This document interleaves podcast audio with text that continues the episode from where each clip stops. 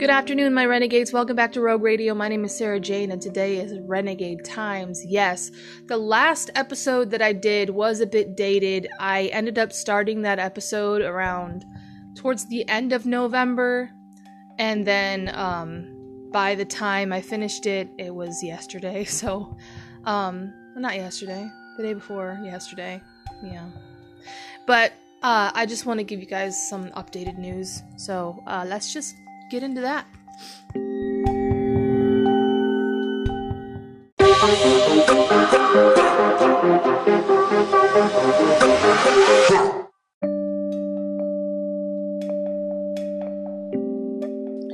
If you have any comments, questions, or concerns, feel free to contact me in the links down in the description below. If you just want to say hi, I will say hi back. Rogue Radio also has merch, so we have the radio tower art on a shirt, so you guys can wear that. Um, it runs all the way up to 5XL, I think. And we also have stickers of some of the art that I've done in uh, earlier times before I showed my face. So that's fun. And uh, you could, you know, give it as a Christmas present. That'd be cool too. Yeah. Anyway, let's get into it.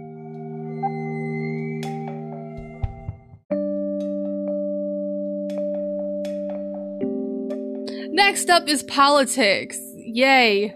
Fun stuff.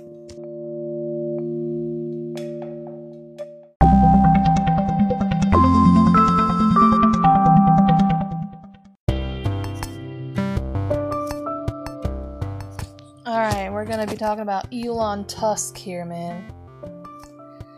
Alright, Musk releasing um, Twitter's internal discussions on Hunter Biden laptop story necessary to restore public trust. Elon Musk may release information on Twitter's internal discussions regarding censorship of stories about Hunter Biden's laptop prior to the 2020 election. The newly established CEO um, suggests on Wednesday. Wednesday. What the heck? Okay. Um, must Musk Mu- whatever mu- must. Whenever i think of his name it's like musk or must. It's like the sm- the musty smell comes to my mind. Musk? Isn't that a type of like perfume? Like musk? Hmm. I don't know. This is where my brain goes sometimes. Uh, Musk took over Twitter last month um, in a 44 billion deal um, and pursued an aggressive overhaul of the social media platform, firing thousands of workers and adjusting the site's approach to account um, suspensions and censorship. The 51 year old, who has been lo- vocal um, about the site's future uh, since its purchase, uh, said le- late Wednesday that uh, releasing internal Twitter messages about Biden's laptop is necessary to restore public trust. Excuse me. Alright, raise your hand if you think that Elon Musk should make public an internal discussion about the decision to censor NY, a New York Post's um, story on Twitter, or on Hunter, my god, Biden's laptop, uh, before the 2020 election in the interest of transparency, one user said. This is necessary to restore public trust, Musk replied.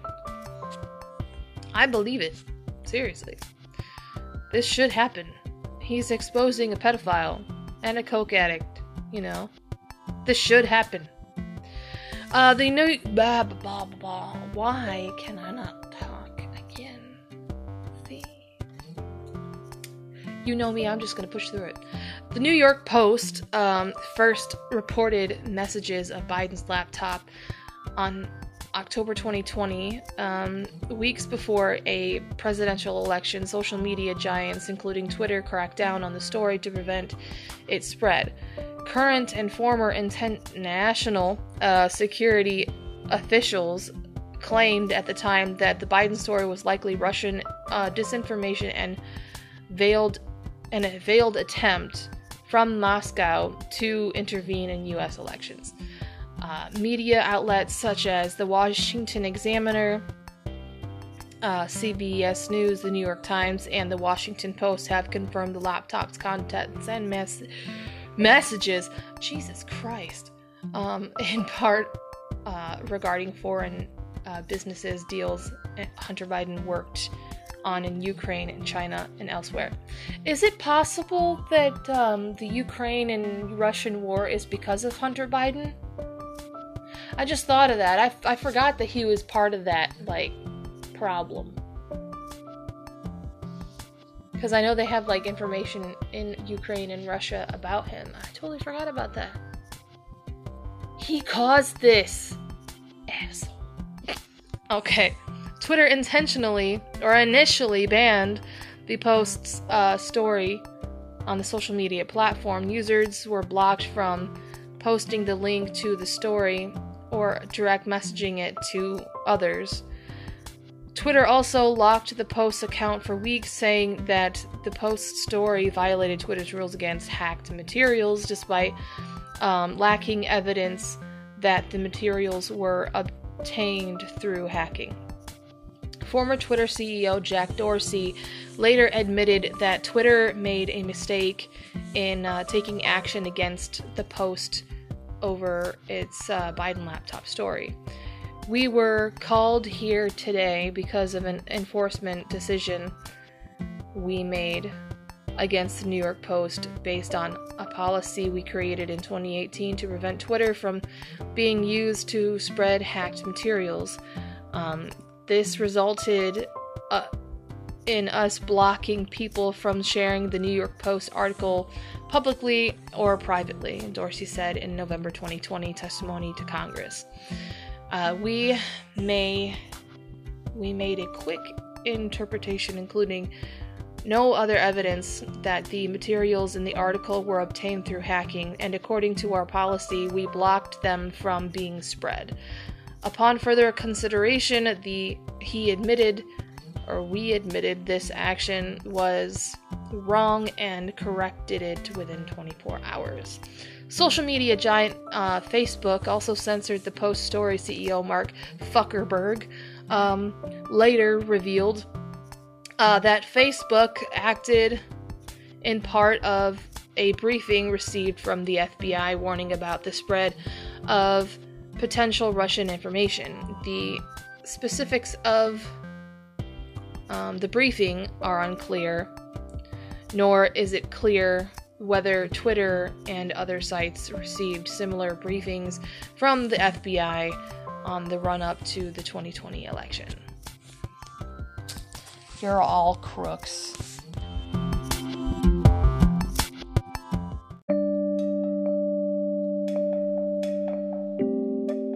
Okay. So, um, before I read this article, I just want to say, um, when it comes to the LGBTQ community, I know I've said this before and I'm going to keep saying it again because I know some people like to demonize me when it comes to me talking about this, and that's okay with me. I really don't care. Um, when it comes to the Christian community, there are good people and there are bad people, okay? There are pedophiles in the Christian community, we know that. But you also have to understand that the LGBTQ community also have people that are pedophiles that want to be accepted in the LGBTQ. Okay. We also have drag queens that want to teach kids about masturbation and gender identity and sexuality, all these adult things that they should not be learning when they're five years old. Okay? So there is a toxic part to every community. So let me just put that out there. I'm going to be talking about the toxic part of the LGBTQ and the Christian community because this um, article has gotten me very upset and very angry to the point where I've had to record this three times. And uh, so, yes, we're going to be talking about the LGBTQ and the Christian community and why they've always been at heads uh, always butting heads and everything like that. So you know what? We're just gonna go right into it. Um, if you guys don't know who Kirk Cameron is, Kirk Cameron is a Christian actor. Even before that, he was um, a teen actor um, in something. I can't remember what the name is. that he ended up the show that he ended up acting in when he was a kid. But he ended up finding God, and uh, he um, has acted in the Left Behind series. And just a funny story I was trained to be a youth leader in my old church, and um, we ended up watching a some like training DVDs uh, from Kirk Cameron and Ray Comfort, and they taught us how to witness to people. So, I mean, you know, the guy's made mistakes before, you know, he's. I don't know. Thinking of, thinking back on that, seeing Kurt Cameron and Ray Comfort talk about like, oh, well, you should, you know, witness to people like this and all this stuff. I'm like, witnessing to people is not that hard. now, you know, it's just not that hard. But anyway, um, we're just gonna get into the article right now. So, our messaging does not align. Dozens of public libraries um, reportedly reject Kirk Cameron's story hour over faith-based book. Actor Kirk Cameron had or at a proposed story hour event promoting his latest faith-based book have been rejected by 50 public libraries so far, publisher Brave Books says.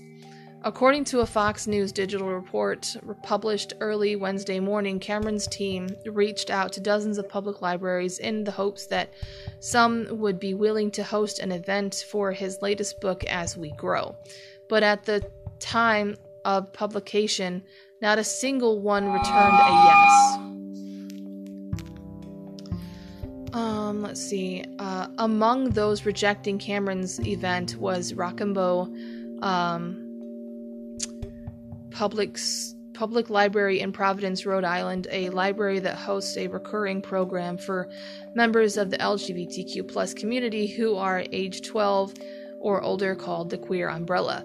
Queer Umbrella is billed as a club safe space where teens can learn and discuss, connect over queer history, art, community, resources, and more.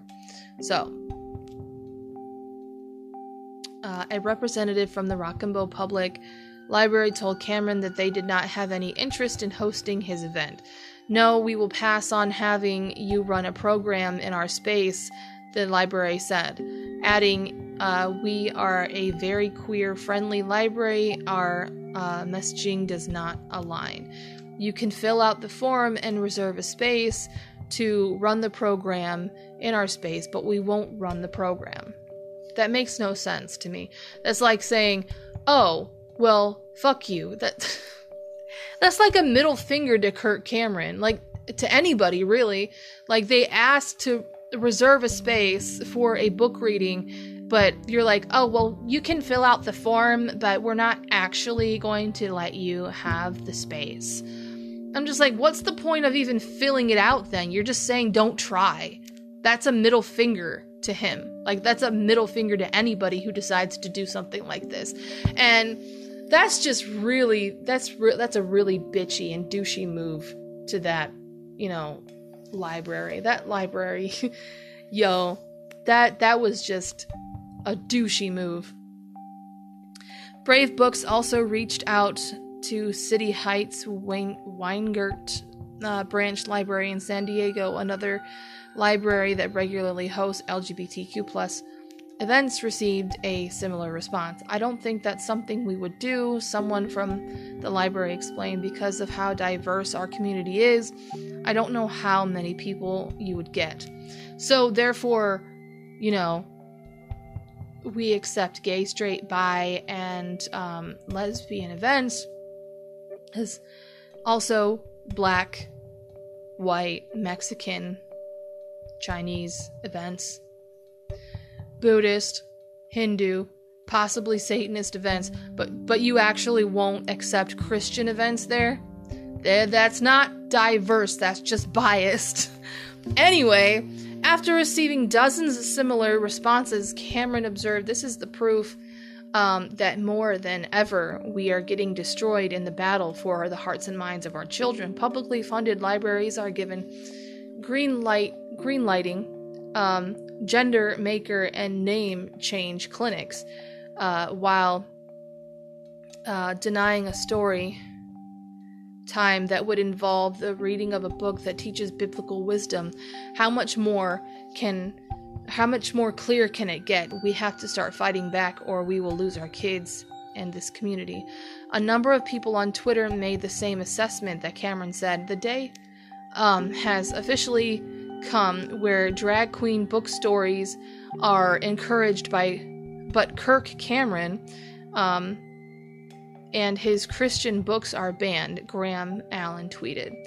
So, the one thing that I want to talk about before we even keep going is that I understand um, why the, uh, I'm going to call it the gay community just because the LGBTQ community sometimes is sometimes very hard for me to say. it's like a mouthful for me.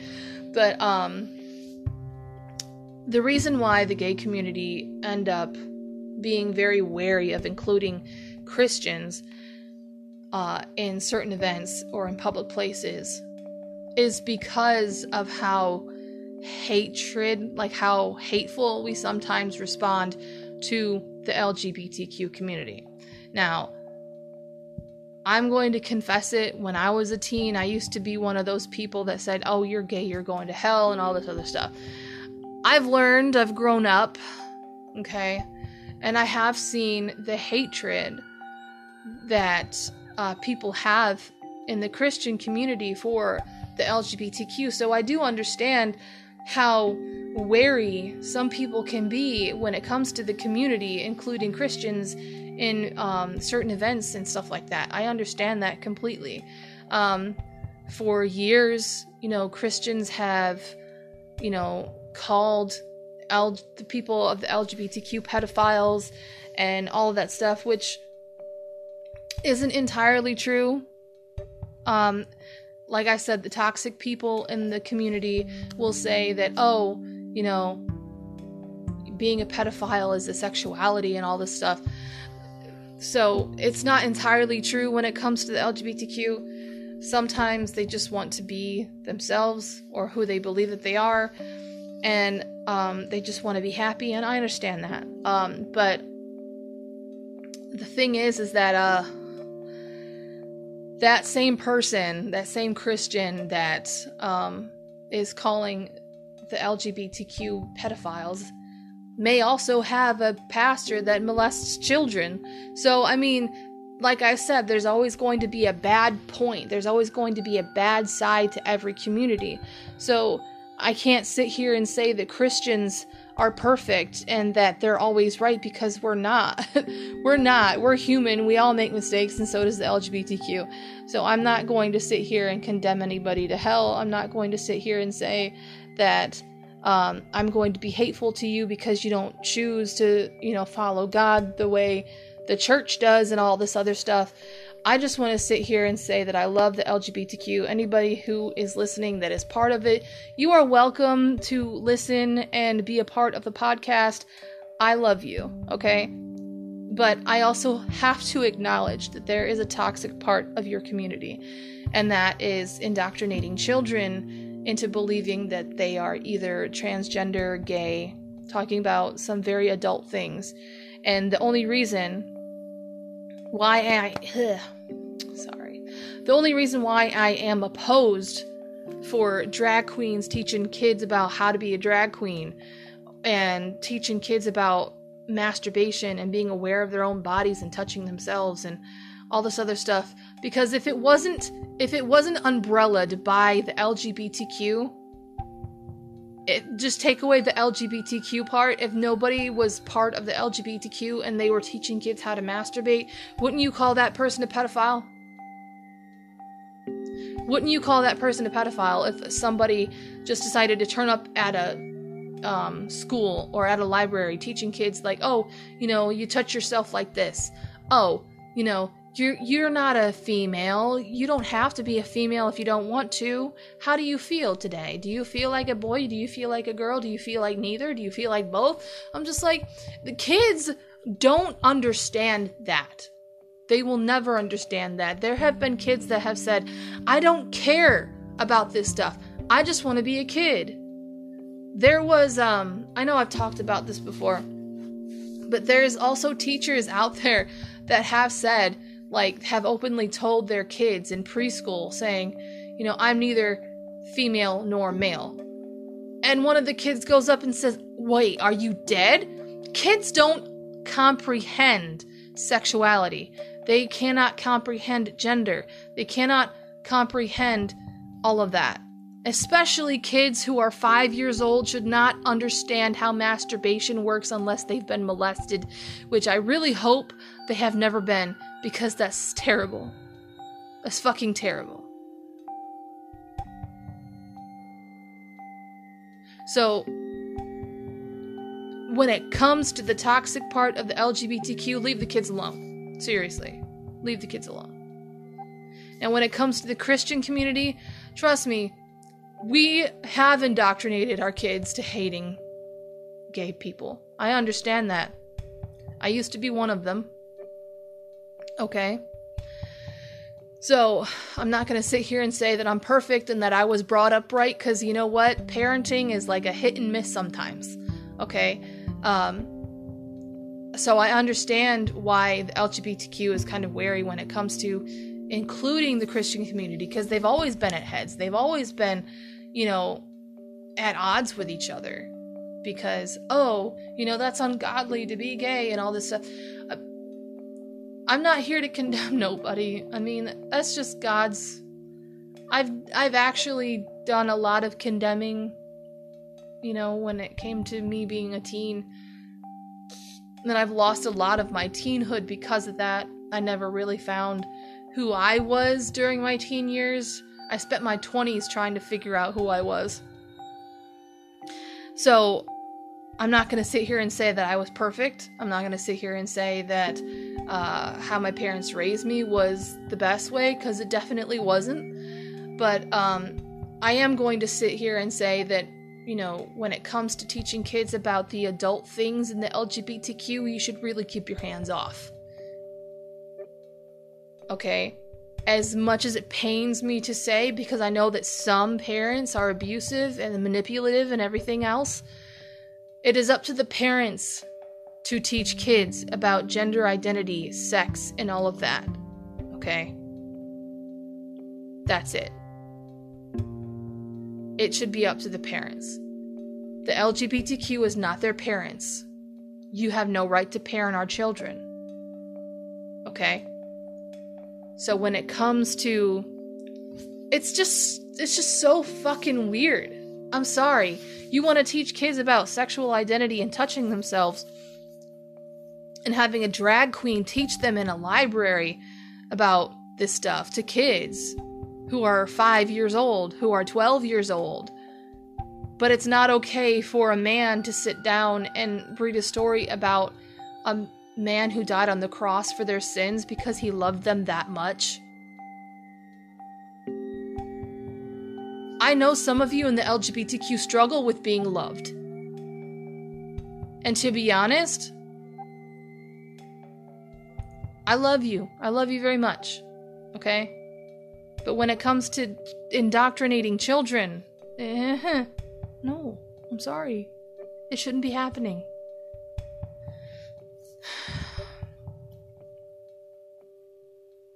Anyway, I'm just going to keep reading the article. Todd Starnes added 50 taxpayer funded libraries to reject a story. Time for a faith based book for kids written by Kirk Cameron. Those same libraries host queer story time hours. Gays are welcome, but God is not. Yep, that's very true. And like I said, you know, everybody has their point of view, everyone has their perspective. The LGBTQ does, you know, has been indoctrinated by the Christian community that if you're gay, God does not love you, and that's totally not true. I'm going to tell you right now if you are gay, straight, bi, whatever you identify as, God still loves you. He just knows that you're trying to find life the best way that you can. You're trying to find your own way through life the best way that you can, and that's okay. Okay? He loves you, and He's waiting for you. I'm sorry. You know what? I'm not sorry that I'm preaching because I know that somebody's got to hear it. God gave me this passion in order to talk about to talk about this stuff. So, you know, there is a song by Peabody uh, that says, Isn't it wonderful how he runs to us at the moment that we turn back towards him? God is still there. He's just waiting for you to turn around and say, I love you. He's still waiting there to say, He's still waiting there for you to turn over and say, I need you. He's still there. He's never left you. He's never stopped loving you. And I just want to say, on behalf of the Christian community that has always, you know, indoctrinated the LGBT community of saying that God does not love them, He's waiting for you to turn around so He can run towards you. That's it.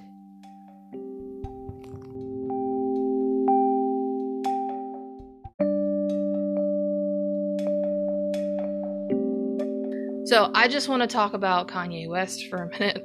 Um, I know I've said that I kind of applaud him for when it comes to him like making his own merch and selling it for like twenty dollars, and he's been dropped by Adidas and I think Balenciaga. Did Balenciaga drop him. I don't know. I know some other designers decided to drop him, and now he's like selling his clothes for like $20 and stuff like that, which is fine. I love his grind, I love his passion for doing that. His White Lives Matter movement was really um, good and it did make a difference, but there are some anti Semitic things that he has been saying that um, isn't okay. And I have not been informed by it, but I will be talk. I will be reading an article that will be talking about this. Um, but there are some good things and bad things about people, and we have to look at both in order to make a decision on who they really are. Um, do I believe that everything that um, Kanye says is right? No. Do I believe that he has or his he's trying to put his heart in the right place? Yes. Do I believe that he says things that are very stupid? Yes. And um do I believe that he has a mental illness? Absolutely. I think um right now he's struggling to figure out who he is because he's been in the industry for so long that he has probably lost who he is. He's lost his daughter, he's lost his wife, and that could make any grown man crazy. And um, that's something that I really wanted to say before we started this article because I don't know anything about what he said. I only know a little bit and I know that it was really bad, so I'm going to um, read an article about this. Alex Jones actually talks about um, this as well, so he kind of was interviewed for this. He was like a whirlwind. Alex Jones weighs in on viral anti Semitic interview with Ye. InfoWars owner and host Alex Jones on Tuesday spoke about his viral interview with Ye, formerly known as Kanye West, in a conversation with conservative comedian and political com- commentator Steven Crowder. Crowder said that he invited Jones onto his show, um, Louder with Crowder, um, to provide some context after his bumpy ride interviewing Ye, who appeared on InfoWars last week and praised Adolf Hitler and the Nazi Party while simultaneously denying that 6 million Jewish people were killed in the Holocaust. Oh, Kanye. Honey, why? I knew it was a danger, Jones said Crowder or told Crowder about bringing Ye on InfoWars, but I believed it wasn't going to happen. I would have much rather uh, had it been a big story and a coming together, an awakening, and then have a relationship with Ye instead of him blowing up like the like a sun going supernova, burning himself up. Jones said that he brought Ye onto the platform last week to discuss issues on which the rapper and fashion designer would campaign um, pending a presidential run in 2024. Ye, however, apparently jumped um, into his rant right away. He was like a whirlwind, Jones said. You couldn't shut him up. He was going to say what he was going to say. That kind of sounds to me. I mean, I'm not going to sit here and say that what he said, what Ye said was right, because of course it wasn't. But I want to kind of talk about the mental state that he's probably having right now. I think he saw an opportunity to talk about the things that he's that he's always wanted to talk about because the industry has shut him up so much.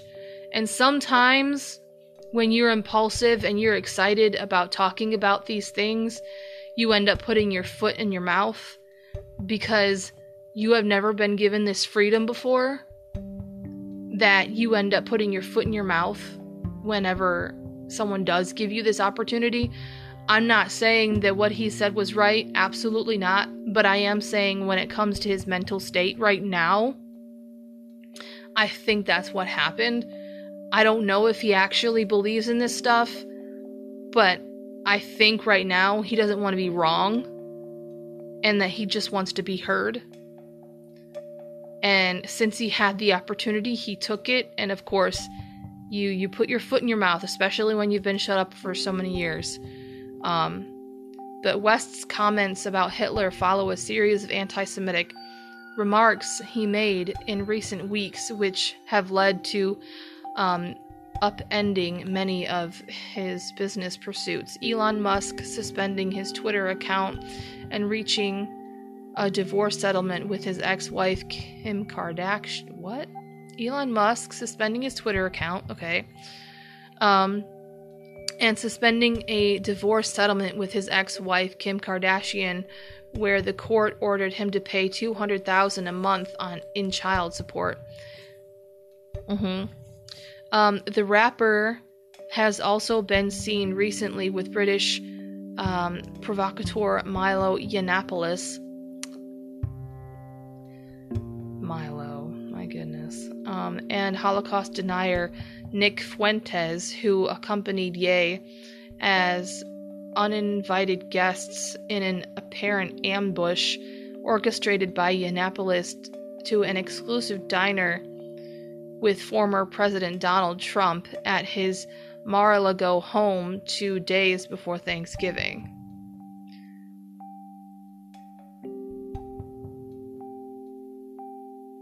So he just Donald Trump was ambushed at his own home? Is that what's going on?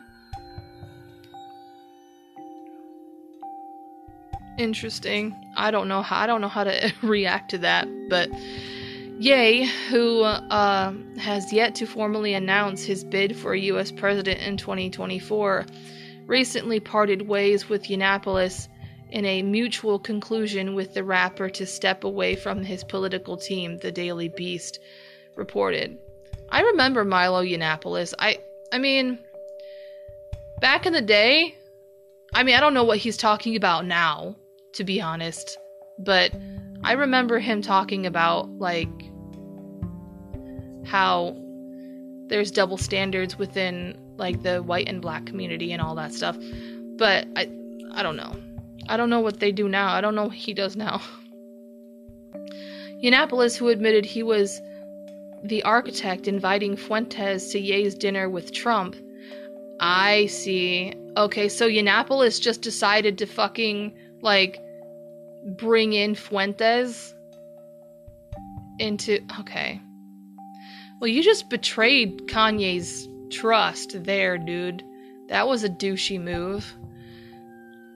Um, inviting Fuentes Fuentes to um, Ye's dinner with Trump allegedly billed the rapper 116,000 for his work, which led to a fallout between the parties.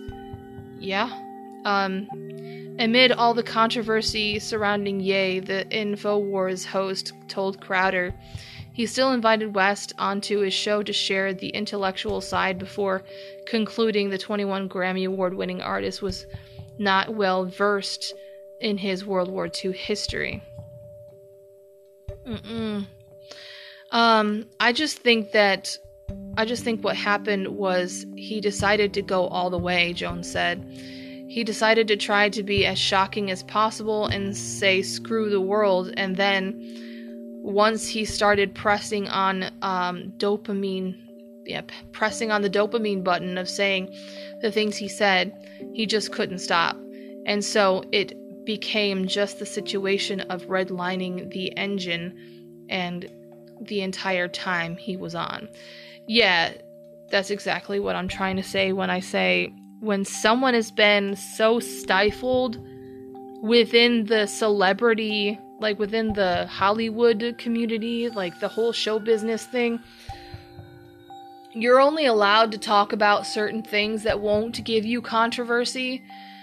But since um, Kanye West is naturally controversial, like I said, I mean, Jones has really kind of said it. Like he had a um, huge dose of dopamine while he was talking about this, and whether he was correct or not, he was going to say what he needed to say right there, right then and there. It it's kind of like how sometimes I'm not going to compare him to me, but I have said like if I don't talk about a certain topic, then it's going to ruin my whole day. So this is why I get on my podcast and talk about this stuff. Um, I have never said anything anti Semitic, hopefully. I don't think I have. I'm pretty sure I haven't. Um, and even if I did, I have apologized for it. But when it comes to, um, you know, Kanye West talking about denying the Holocaust and how many Jews have died, bro, there is evidence, there's countless uh, pieces of evidence that this has happened. There's no way of getting around it and saying that Hitler didn't do this stuff because it did. It did. They have films, they have pieces of history. Uh, I remember in Michigan, I went up to this Holocaust museum up in Michigan and we actually went into this model gas chamber where people would die and in that gas chamber, they had like this projection wall, and they were all of um, the Jewish people that have died from this terrible thing that Hitler decided to do. They had to round up all the bodies in order, they had to clean up after Adolf's mess. And they were filming it. And it it was I couldn't I can't really speak. I'm still left speechless just by look like thinking back on that time. So somebody who really denies the Holocaust, I, mean, he's not the only one that has done that. But I'm I'm sorry Kanye, you're incorrect. You're very incorrect on that there are so many firsthand accounts even after like our tour at the museum a woman who survived the holocaust actually talked to us about everything that she went through and everything that she went through was i mean it moved us to tears and i'm just like no you can't sit here and and say that you are going to um deny the holocaust and den- deny these people the the experience that they had, this terrible experience that they've had. You you can't do that, my friend. I mean, you can, but people are going to have to say something back. But like I said, I'm not saying that he doesn't believe it cuz I mean Kanye West is going to be Kanye West. He's going to be outrageous. I think right now since um he's been saying so many outrageous things on his Instagram and on his Twitter and everything. The media has really decided to put him in the spotlight, and he has decided to put his foot in his mouth once again. And, um, so yeah.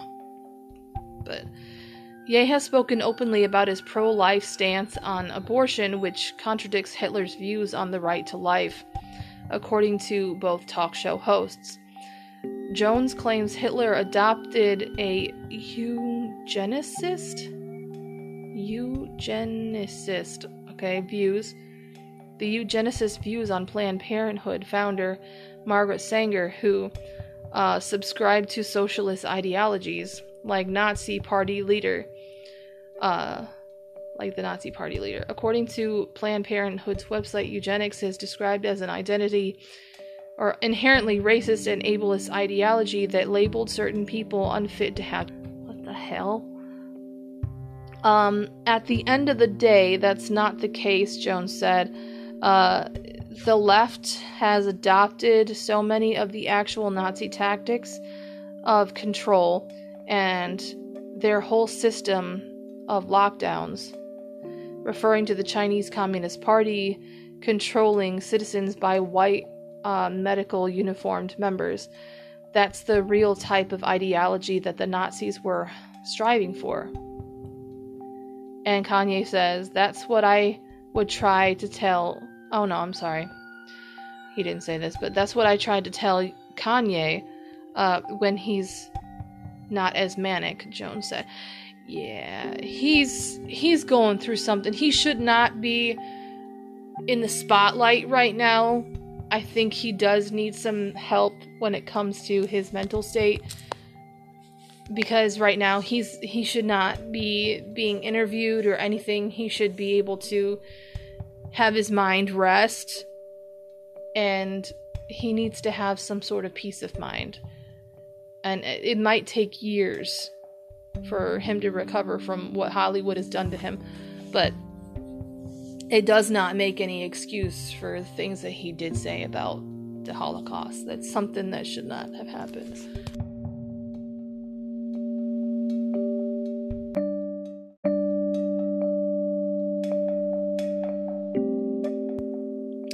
Think it's time for a break. Yes. yeah.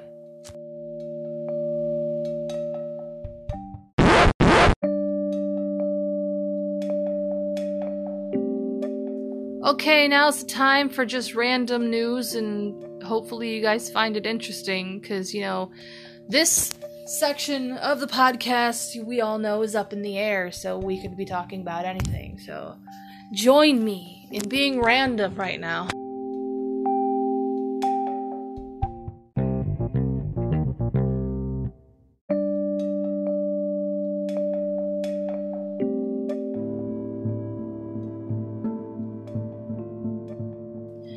Alright, this next one is all about the length of your pinky and how it's supposed to like correlate to how you behave.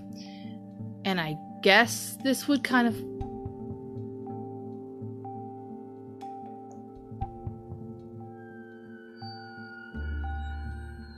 Man, I don't need no random sounds in my house.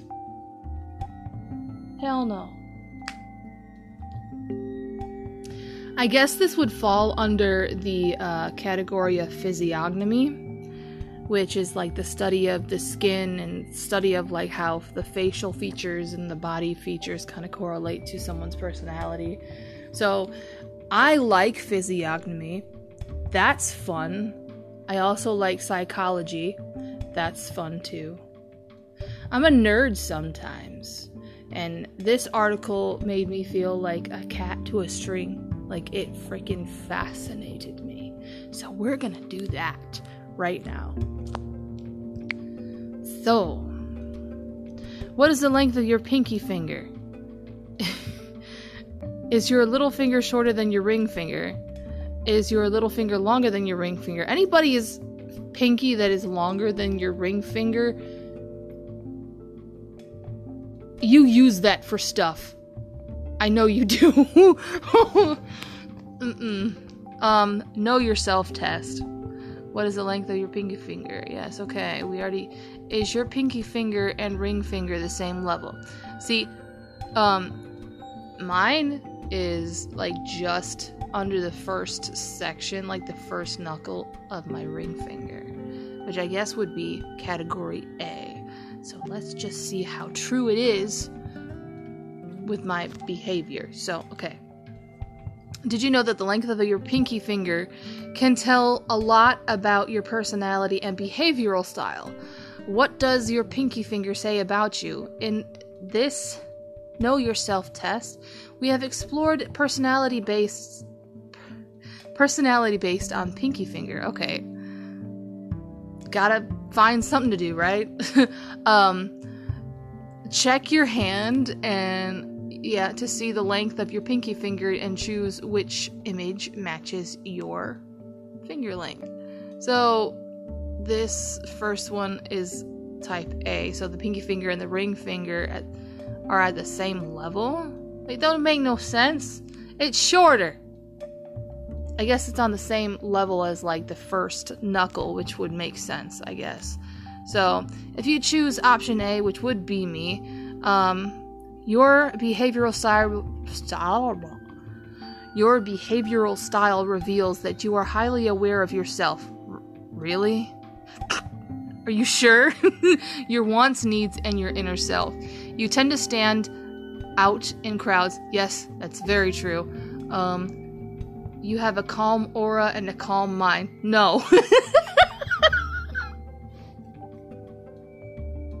I mean, I guess outwardly, yes. But most of the time in my mind, I'm thinking of the, like, things that I can get into that I shouldn't be getting into. I'm a cat, people. I'm I'm like a cat.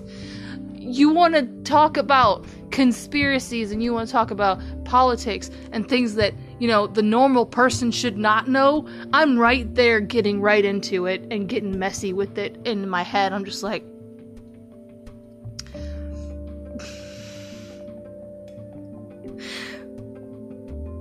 Okay. Okay, now I have to admit something. When I say I want to go deep into stuff, everything to me now, okay? This is why I say I'm not calm in my mind. Maybe I am outwardly and like kind of see this uh, people see me as calm uh outwardly. that's how I seem, that's how I look.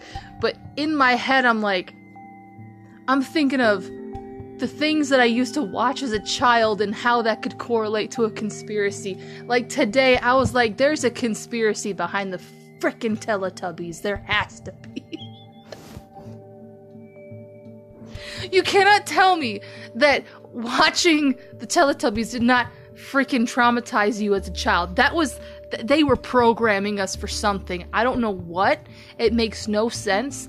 The characters don't they're 10 feet tall in real life okay that's terrifying and two uh some of the scenes were so fucking trippy it terrified me and it, you can't tell me that this was not a way of brainwashing children back in the day. This was a brainwashing program for children. I just I can't I can't wrap my head around it. it. It's a big mystery and today I was just thinking about it because I I was watching a YouTube video of one of my favorite YouTubers that was talking about it. I'm like there is something going on behind the Teletubbies. This is me, people. This is me. I will try to find conspiracy within something that I grew up with or something that just hits me. I'll just be hit with realization. I'll be like, peanut butter is a fucking conspiracy. I don't know. I'm just saying. I'll take a random thing and find the deepest meaning to it, and I'll just be like, there you go. There's a conspiracy. That's the next episode, people. That's me. But it does mostly correlate to the government and how terrible they are. But today I was like, the Teletubbies is part of the Illuminati, okay? Po, Po, there's something going on with Po, okay? okay, let me stop. Let me stop. This is me, people. This is just how I think, okay? You are able to weigh your factors considerably to reach a decision.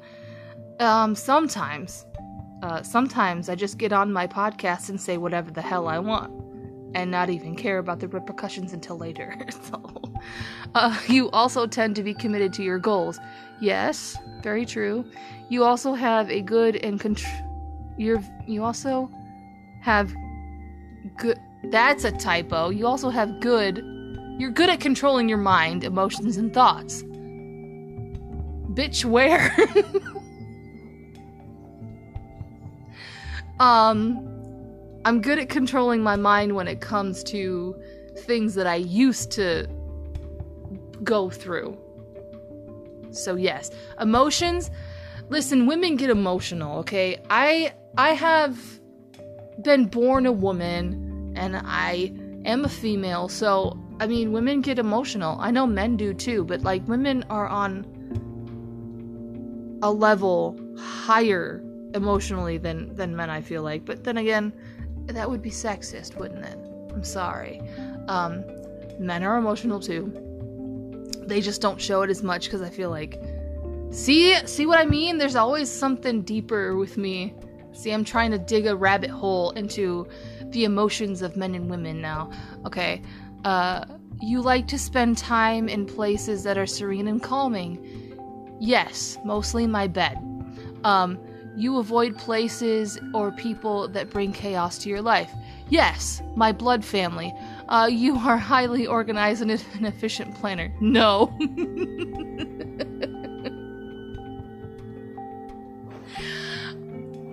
I have an art room just dedicated to like all of the art that I've done ever since I moved into this apartment. And most of the time, that art room is disheveled. It's always unorganized. All the time. Even when I try to organize it, it won't stay like that very long. Just saying. Um, you are highly organized. Okay, yeah, no, we're not. We already went over that. Uh, you like to live life in a moderate way. Moderate way. Hmm. I guess in a way, yes. Uh, you like to have balance in all aspects of your life, uh, be it work or relationships. So, I guess that would be correct. Um, I am married, so when it comes to marriage, you do have to have balance in your life. You have to balance each other out. So, like, if one person in the marriage is um, weak in one way, the other partner has to be strong for them in order, you know, just we have to build each other up. So, that's just, you know, normal stuff. But, um, let's see. You may not possess high levels of ambition, however, you are open to building yourself. I feel like everybody would want that though. So, yes, uh, you may also be introverted but present or present yourself as an independent. Yeah, that's true. Uh, you may come off as arrogant and stoic. I have been told that I do come off arrogant whenever I'm quiet. I don't mean to be that way. It's just sometimes I'm at a loss for words when people behave a certain way. It, it, it it's happened on lives and it's happened like in real life. It doesn't mean that I'm arrogant or somebody did something wrong or said something wrong. It just means that I don't know how to react. I'm just socially awkward as hell. So, yes. Number or no, number B. Okay. Well, okay. B. Okay, this is type B your finger is shorter than your ring finger. So this would be your um, pinky finger is shorter than the first. It doesn't meet the sh- the uh, first knuckle like uh, towards your fingertip. So your behavioral style reveals that you may possess high emotional intelligence. You may be a good listener to the needs or wants of other people.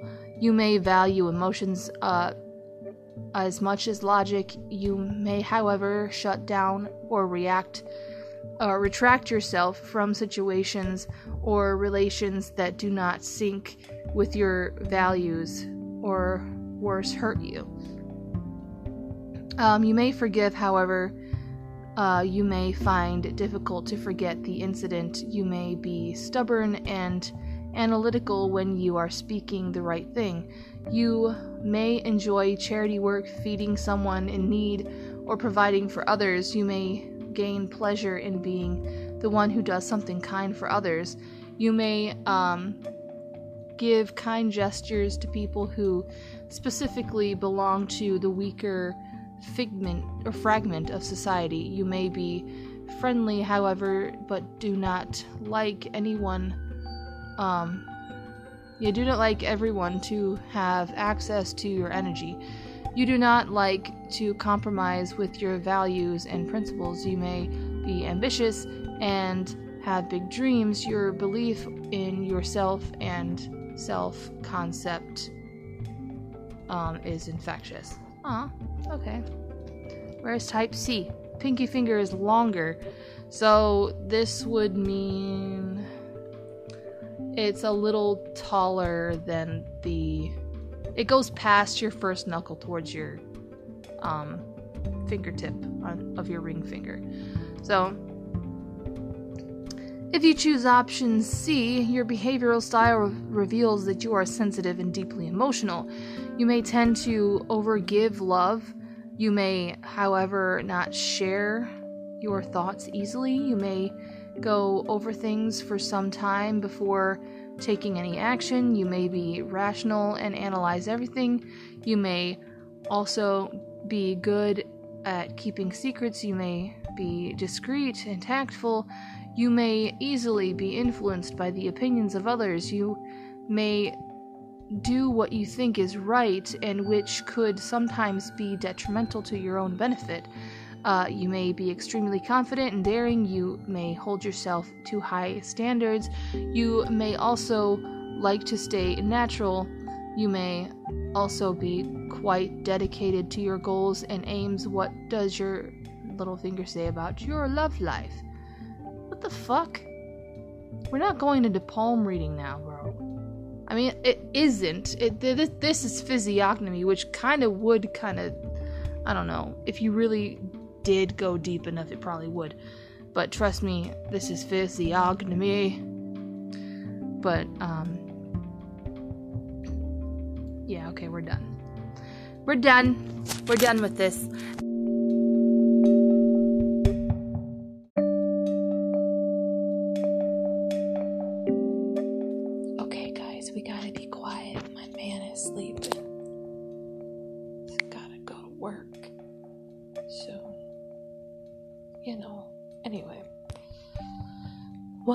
To your body when you eat chocolate every day?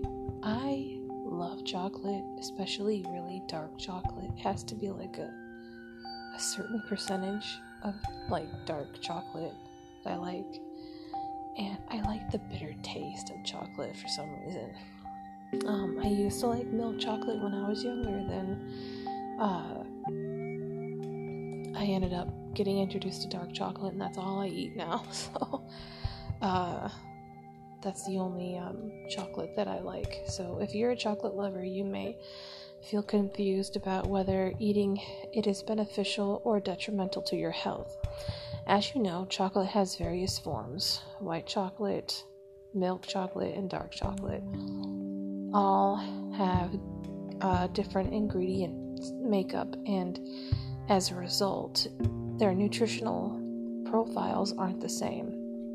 Much of the research has been concluded on milk chocolate and dark chocolate, as these contain cacao solids, parts of the cacao plant. After these solids are roasted, they are known as cocoa. Uh, many of the purported health benefits of chocolate are related to components of cacao solids. Um, it may surprise you, but white chocolate actually doesn't contain cacao solids. It only contains cacao butter. Cocoa butter, my bad. Um, any kind of chocolate can fit into an overall well rounded eating pattern, but there are specific health benefits to eating chocolate. Uh, well, are there health benefits to eating chocolate regularly? In this article, we will share that information. Okay. It might improve your health. Keyword it might. Darkened milk chocolate contain cacao solids, part, uh, parts of the cacao plant, albeit in different amounts. Cacao uh, contains flavonoids, antioxidants found in certain foods. Such as tea, berries, leafy vegetables, and wine. Flavonoids have various health benefits, including improved heart health, since dark chocolate has a higher percentage of cacao solids by volume, it is also richer in flavonoids. Uh, 2018 review in the journal Reviews in Cardiovascular Medicine found that uh, some promise in improving lipid panels and blood pressure when consuming moderate amounts of dark chocolate every one to two days. However, uh, this and other studies have mixed results, and further research is needed to confirm these potential health benefits. For example, um, a 2017 randomized control trial in the Journal of American Heart Association found that consuming almonds with dark chocolate or cocoa improved um, lipid profiles. However, consuming dark chocolate and cocoa without almonds did not improve lipid benefits. um, since every single one of us have different health uh, requirements, like some people may have like certain illnesses or vitamin deficiencies or something like that. I think it depends on the body of the person um, and how the body reacts to that. I think that goes with um, may reduce menstrual cramping. Well, you know what? No wonder we women love eating chocolate on our periods. My goodness. As mentioned above, milk and dark chocolate have different nutritional profiles. Um, another difference is that dark chocolate is richer in magnesium. According to the USDA, 50 grams of dark chocolate contains 114 milligrams of magnesium, which is about 35% of adult females' recommended dietary allowance. Milk chocolate contains about um, 31 milligrams of magnesium in 50 grams, uh, about 16% of the RDA. Magnesium has been shown to help relax muscles, including the, year, the uterine lining. See, women. Yeah, okay. Um, we're on to something here, ladies. Uh, this can help ease menstrual cramps, potentially leading any uh, menstruating individuals to crave chocolate during menstruation, per a 2020 article published in Nutrients. It can boost your iron levels. Okay. Hello. Hello, dark chocolate. Um. that sounded so bad. That sounded like a that sounded like an innuendo when I said that. Oh, I'm so sorry. Um, I have, uh, I have iron problems, so that's why I was kind of like, ooh, okay. According to a 2021 study in the J- Journal of Nutrition, iron deficiency anemia is on the rise. Yes, about 60% of the population have this problem. Um, it can lead to symptoms including fatigue, weakness, and brittle nails. If you are but for you chocolate lovers, we have good news. Dark chocolate is a good source of iron. 50 gram serving of dark chocolate contains 6 milligrams of iron. It, uh, to put that in perspective, uh, females 19 to 50 require 18 milligrams of iron per day, and adult males need 8 milligrams per day, per the National Institutes of Health. Um, let's see. Dark chocolate can be a tasty way to increase iron intake, especially for folks at risk of developing iron deficiency anemia, like birthing um, and menstruating people, older adults, and children who need higher amounts of iron. Uh, for better absorption, dark chocolate can be paired with foods with uh, rich in vitamin C, like berries, for a sweet and nutrient uh, rich snack. Unfortunately, milk chocolate only contains about 1 milligram of iron in 50 grams. So, if your iron levels are low, dark chocolate would be your best bet. It can improve your cognitive function, interesting. Um, in a 2019 randomized control trial in nutrients, daily dark chocolate intake for 30 days improved cognitive functioning for uh, the participants. Uh, the researchers attribute this to the methyl. Why'd they do this to me? Methylin, methyl xanthines, methyl xanthines.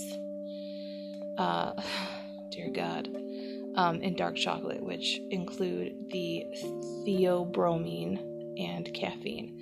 However, uh, more research, re- wow, more research is needed to confirm these findings and further um, understand the mechanisms and uh, that lead to cognitive uh, improvements.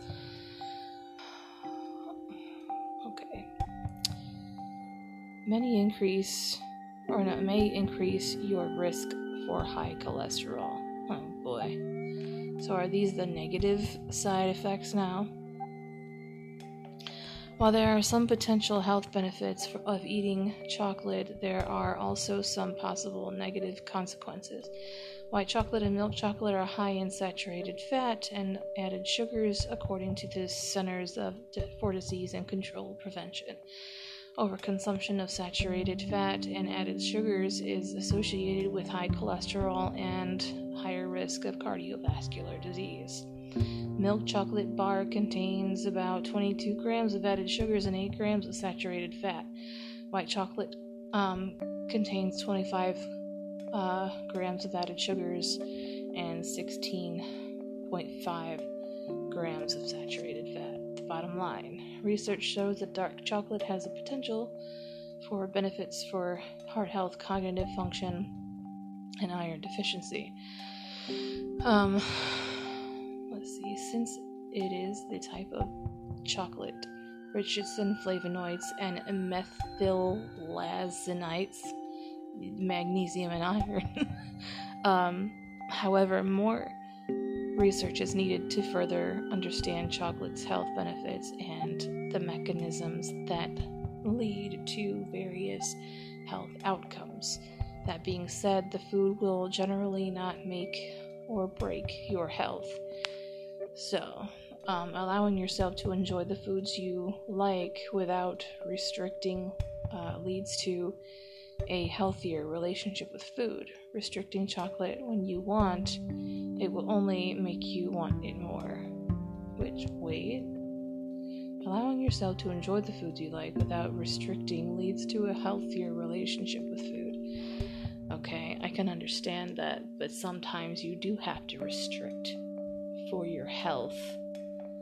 So, like eating dark chocolate or chocolate in general can still kind of lead to health problems. Like, too much of a good thing is a bad thing. okay.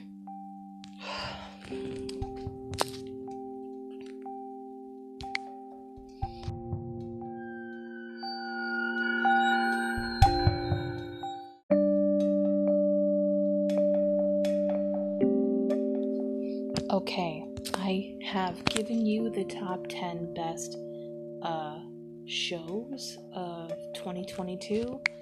I'm going to be giving you the top 10 best anime of 2022.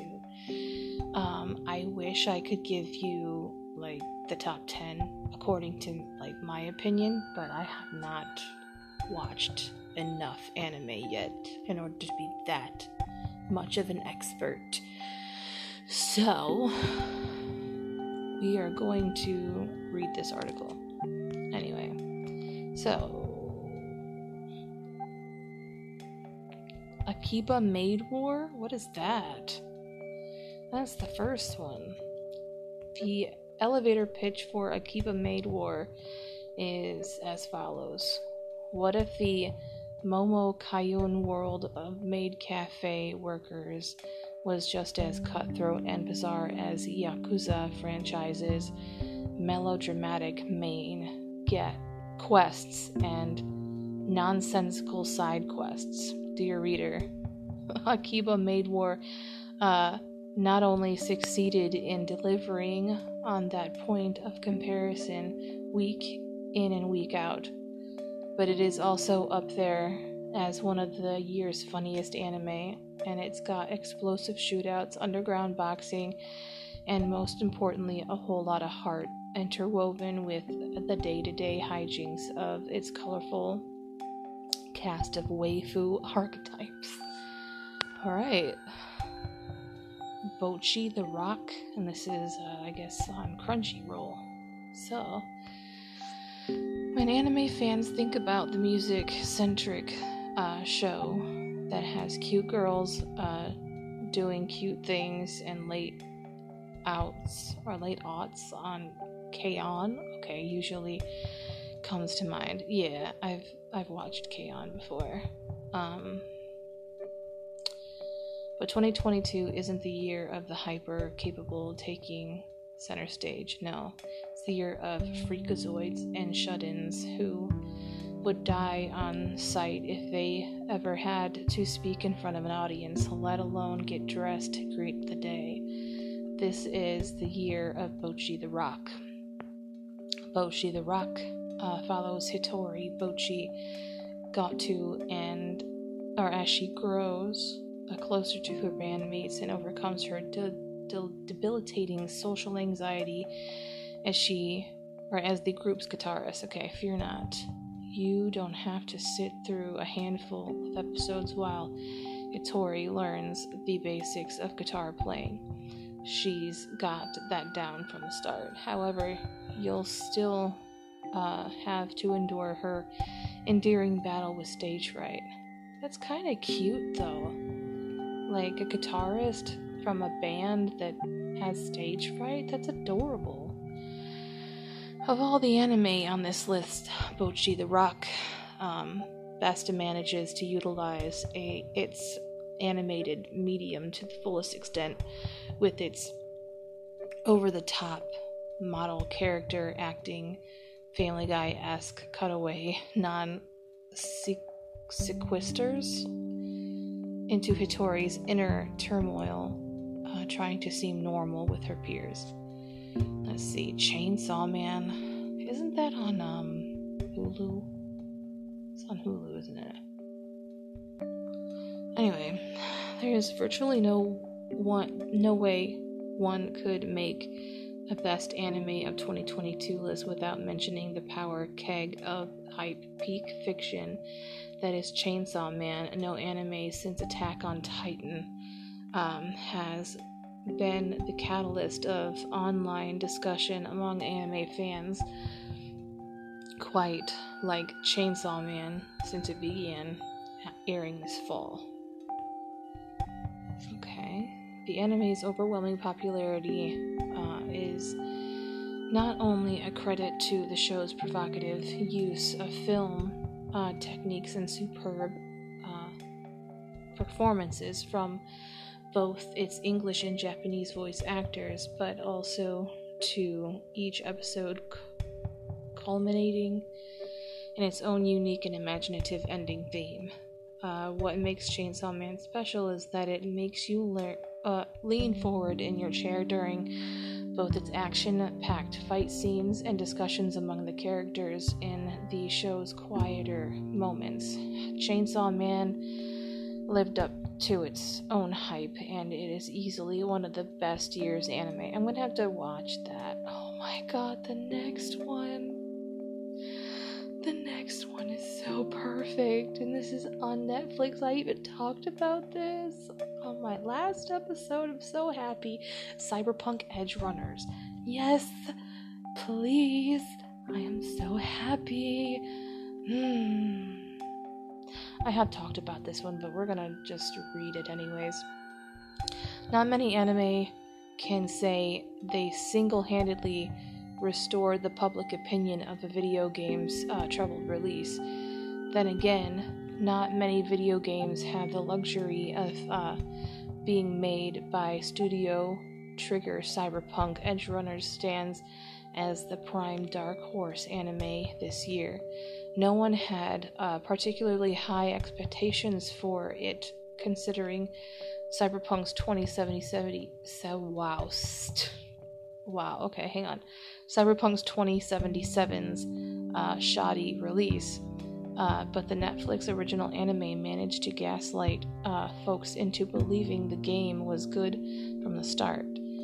It wasn't. Rejuvenated by player base um, and propelled anime fans' faith in the steamers, streamers' output of original anime projects. Cyberpunk Edgerunner's pulpy film noir story is masterfully paced within its uh, 10 episodes and serves as a perfect introductory point to the greater world of Cyberpunk 2077, uh, with the added bonus of being animated by the studio behind Kill la Kill and per- uh, Promare? I don't know those. Anyway, JoJo's Bizarre Adventure, um, Stone Ocean. Are they on to a new season or did they just do a spin off or something? Because Stone Ocean? I don't understand. And I have watched a few episodes of this and I just, I got mad. I'm sorry. Uh, any JoJo fans, don't come at me, but holy shit. Like, I could not get a grip on what the storyline was, and I was so mad. I just didn't like this one. This one is on my uh, going in the bin anime edition, like the shit list. I just don't like it. Everyone has their own style, it's fine. I'm just not one of those people that like JoJo's Bizarre Adventure. I just think it's tacky to me.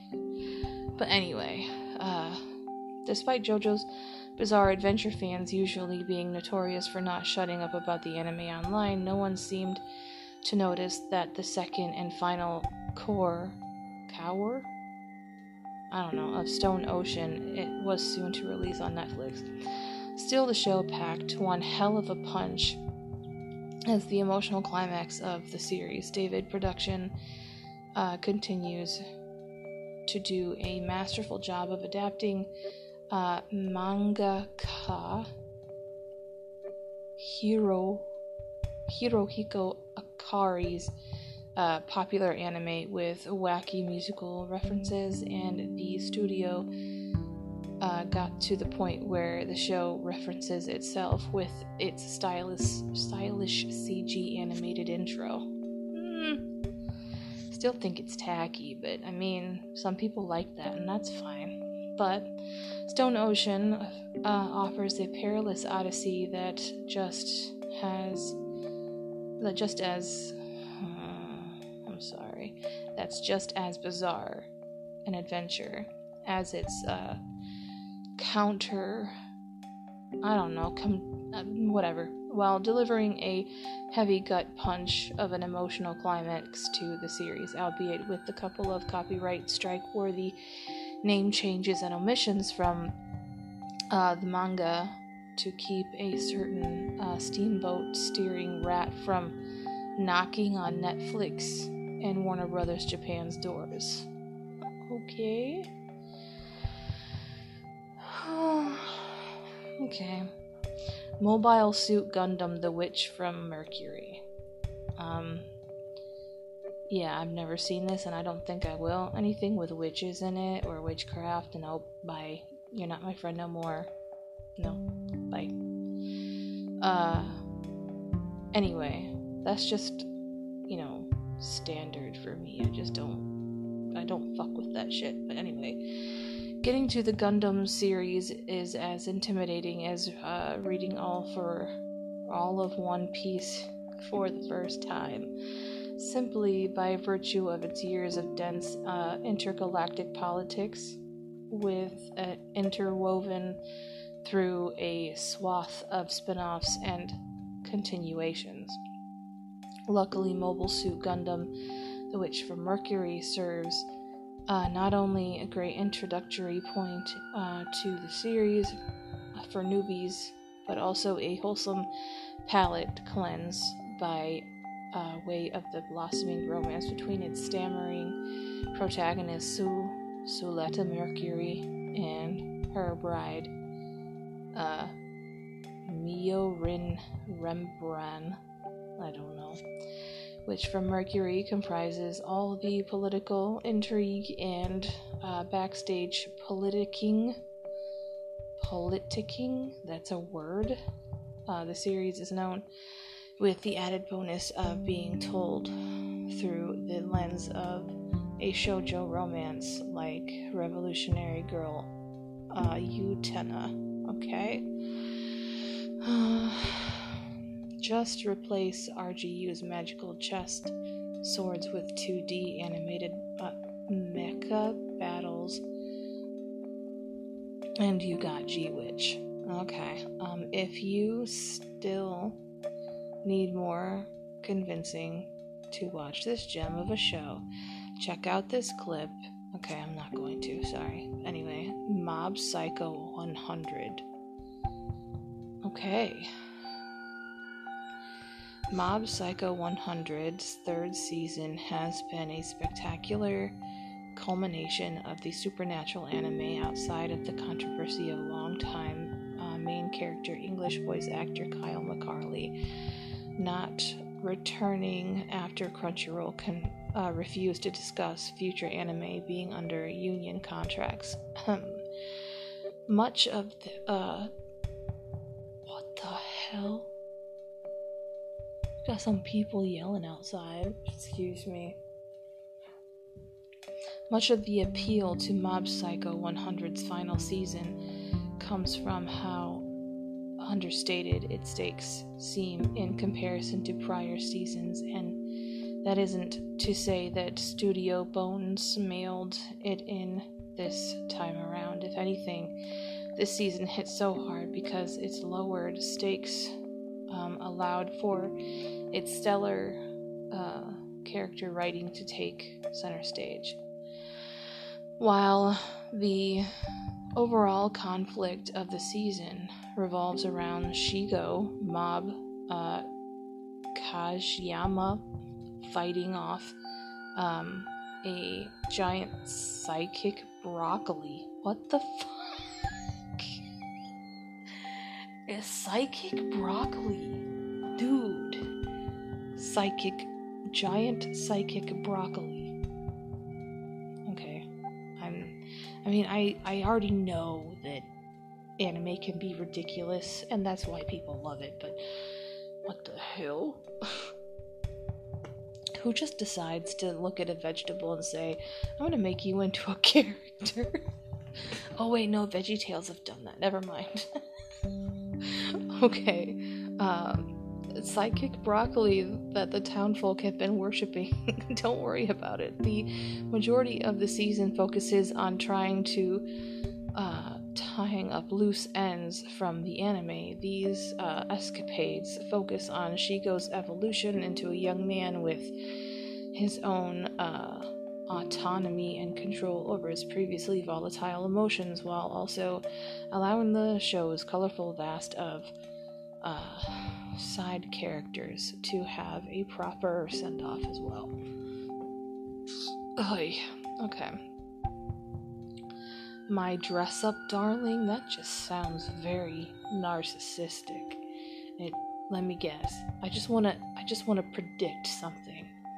This guy has a robot or a slave lady that he likes to dress up and show off. Is that what's going on? oh no! Hang on.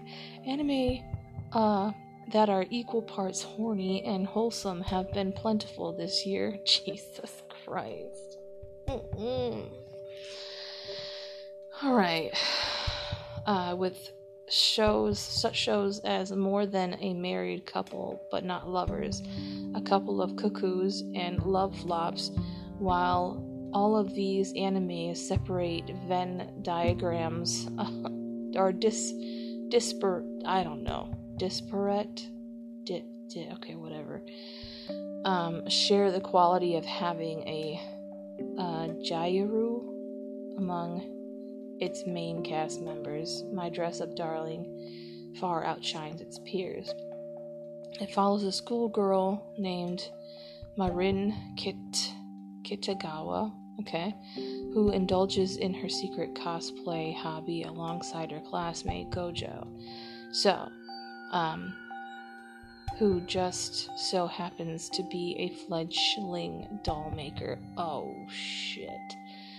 Okay, uh, hence the name. Okay, it this isn't this isn't like crazy stalker shit, is it? Because I can already predict the ending towards this, but seeing as how most of the episodes depict an introverted Gojo sweating bullets while taking measurements of the painfully attractive Marin, um, this anime is jam packed with flirting and the like, but what makes this show special is that it's about unabashedly loving one's hobby no matter how weird um, it may seem to outsiders. Okay?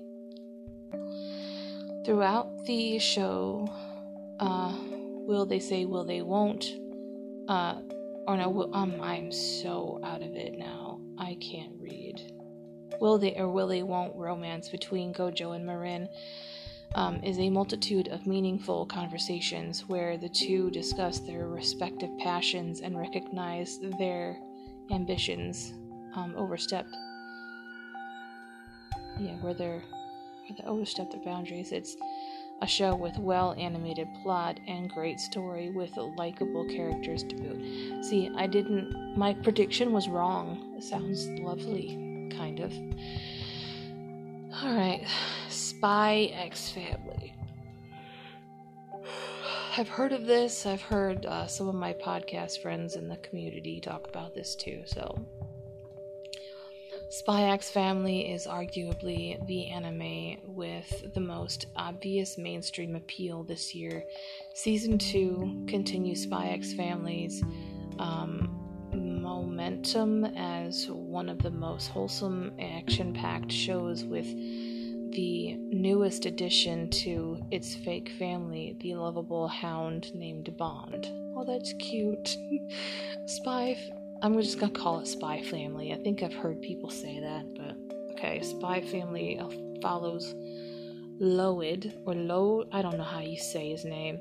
Uh, Lloyd. Lo- is it Lloyd? It's Lloyd. Dumb. A super spy tasked with uh, ensuring conflicts between nations uh, don't evolve into an all out war. To prevent this cataclysmic event, Lloyd must infiltrate a prestigious school and curry favor with a politician's son. To do so, Lloyd assembles a fake uh, family who, unbeknownst to him, each have secrets of their own.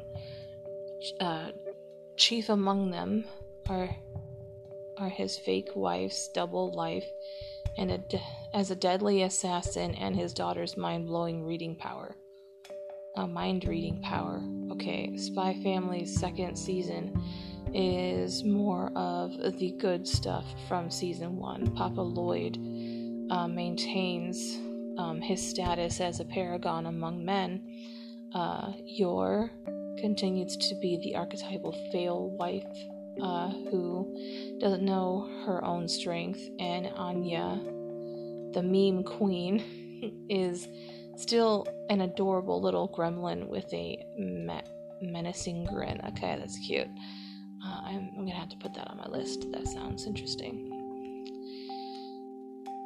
Yeah, I don't know how to pronounce this. Anyway, Urusei Yatsura. Okay. Lastly, and certainly not least, it is the remake of the classic harem anime that spawned the original manic pixie dream alien girl, Yatasura. Yatasura follows a uh, lecher- lecherous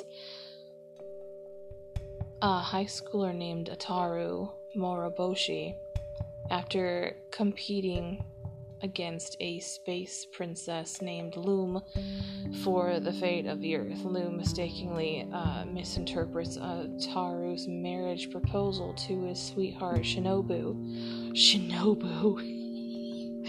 That's adorable. Okay. That's awesome. Okay. Uh, Shinobu as one between the two of them, hijinks ensue. Okay. Yatasura uh, is a fresh retelling of the 1978 manga from the prolific creator um, Rumiko, Rum, yeah, Rumiko Takahashi. Instead of um, being a shot for shot remake of the original 81 anime, um, this remake adapts select stories. Oh, sorry. Stories from the original manga, thus making the initial viewing experience feel like an arrangement of skits before the show starts, introducing more waifus and rivals of Hataru's life. David Productions seems to be uh, making a career for revitalizing other anime like JoJo's Bizarre Adventure on Netflix's uh, Spriggan. Okay, I don't know. With Yakusura 2022, David Production reintroduces the whole new generation of anime fans to Takahashi's classic comedy romance series with all the uh, quality it deserves. Hopefully, the BBC will handle its English dub um, as it did back in the day, should the anime ever receive one. Okay, I'm done with random stuff now.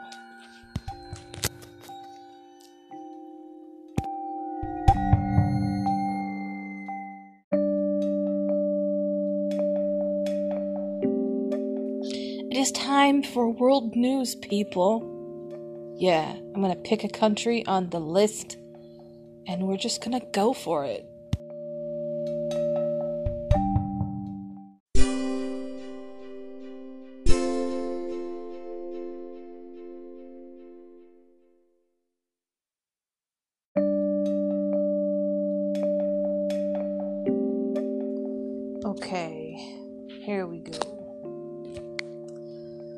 Five years to shift opinions in the North in favor of a united Ireland, Sinn Féin. Okay. Uh, O'Brien. Oh, yeah, okay.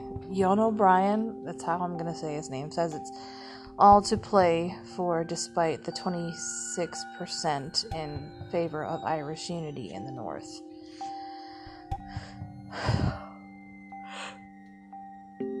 I'm sorry. Um, I don't know much about the whole sectarian conflict that happened back in the day.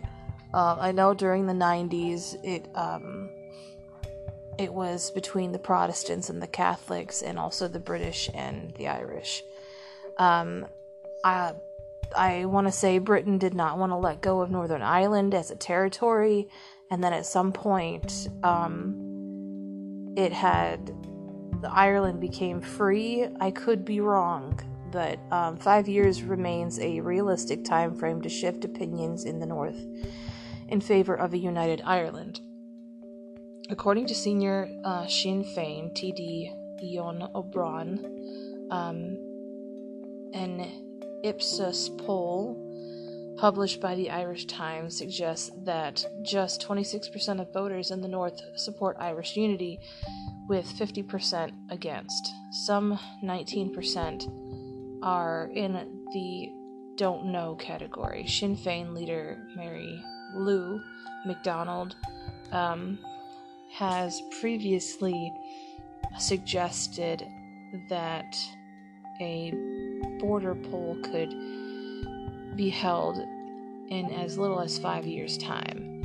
For O'Brien um, said on Tuesday that he still views this as realistic despite the current support levels for United Ireland in the North.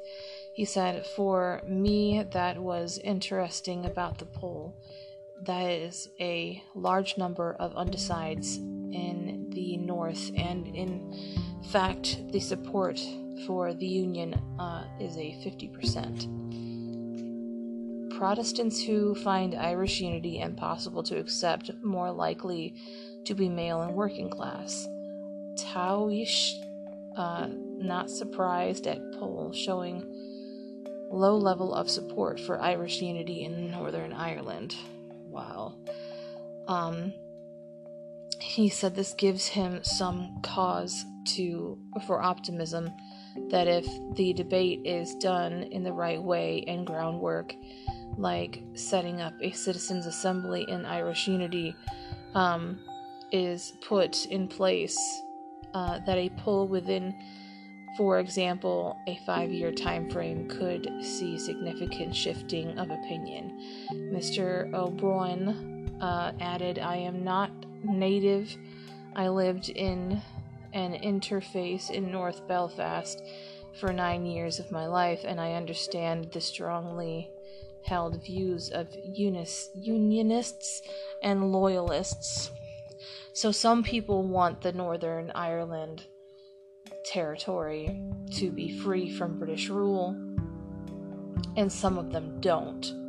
Some of them are just used to having Britain ruling and having influence on Northern Ireland. So, uh, but I don't think anybody can read from that poll that the outcome is decided. I think it's all to play, or all to play for. Okay.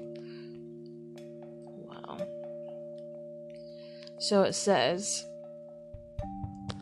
Let me see if I can zoom in. Here we go. It says, yes, there should be referendums. So 76% of people were um, okay with that. They were for that. 13% said no in referendums, and then 11% were undecided. I'm seeing yes. Okay. So, 55% said, I don't know, Northern Ireland should I think this is about the union. So, uh, 55% were okay with being unionized, 30% wasn't, and 15 didn't know. Um, and according to Catholics with Northern Ireland, you know, 70 74% said yes, 12% said no, and 14% uh, did not know. Others uh, in Northern Ireland 50%, 25%, and 25%. That's crazy. Um, Northern Ireland Protestants also were 39, 47, and 14%. All yes, no, and I don't know. That's crazy. He added that if the uh, preparation and in integrity integrity. I am so tired, I'm guessing, because I did not at all say that properly. I had a brain fart. He added that the preparation and integrity of the referendum process um, is done right. He would be pretty optimistic that no matter what the outcome, all sides will accept that. Uh, he said the 25th anniversary of the Belfast Agreement is next year, and people have a reasonable expectation um, that a poll could be and should be called within the lifetime of another government, and we would take we would like to play a s- central role to that. Mr. O'Brien was speaking ahead of the Sinn Féin motion of uh, Dáil calling in the uh, government to speed up the establishment of redress scheme of uh, for homeowners whose apartment and duplex properties have Celtic Tiger era defects. Okay. Um, he said it needs to be a 100% uh, redress scheme modeled on the previous pyrite scheme and delivered by a public agency. O'Brien criticized the pace of government action in the area, pointing to reports that Minister for Housing uh, Darragh O'Brien uh, intends to bring a memo to Cabinet on the issue by the end of the year. He said this is two and a half years into the coalition, and that if Uh, setting up a redress scheme follows a similar timeline to the one for mica um, damaged homes. It could be 2024 before homeowners for tenants to get any redress. Um, let's see. We also, or he also said that funding needs to be available now for hire, or now for fire safety. I'm so out of it now. Okay, I'm really sorry, guys. He also said funding needs to be available now for fire safety works in some departments or developments. Uh, some people are safe in their homes. O'Brien added, This is an issue obviously of huge concern, anything up to 100,000 homes, and at a cost expected to be 2.5 billion euros. Um, the greater the delay, the more the cost, both financial and human, uh, on homeowners and tenants. Uh, we need to, we need the minister and government to act now. Yeah, I hope you guys find a good solution. Ireland, love you. And that is it. Thank you very much for listening and being patient with me, and uh, for I have you know, tripped over my words a lot today. But anyway, thanks, and I will see you in the trenches next time.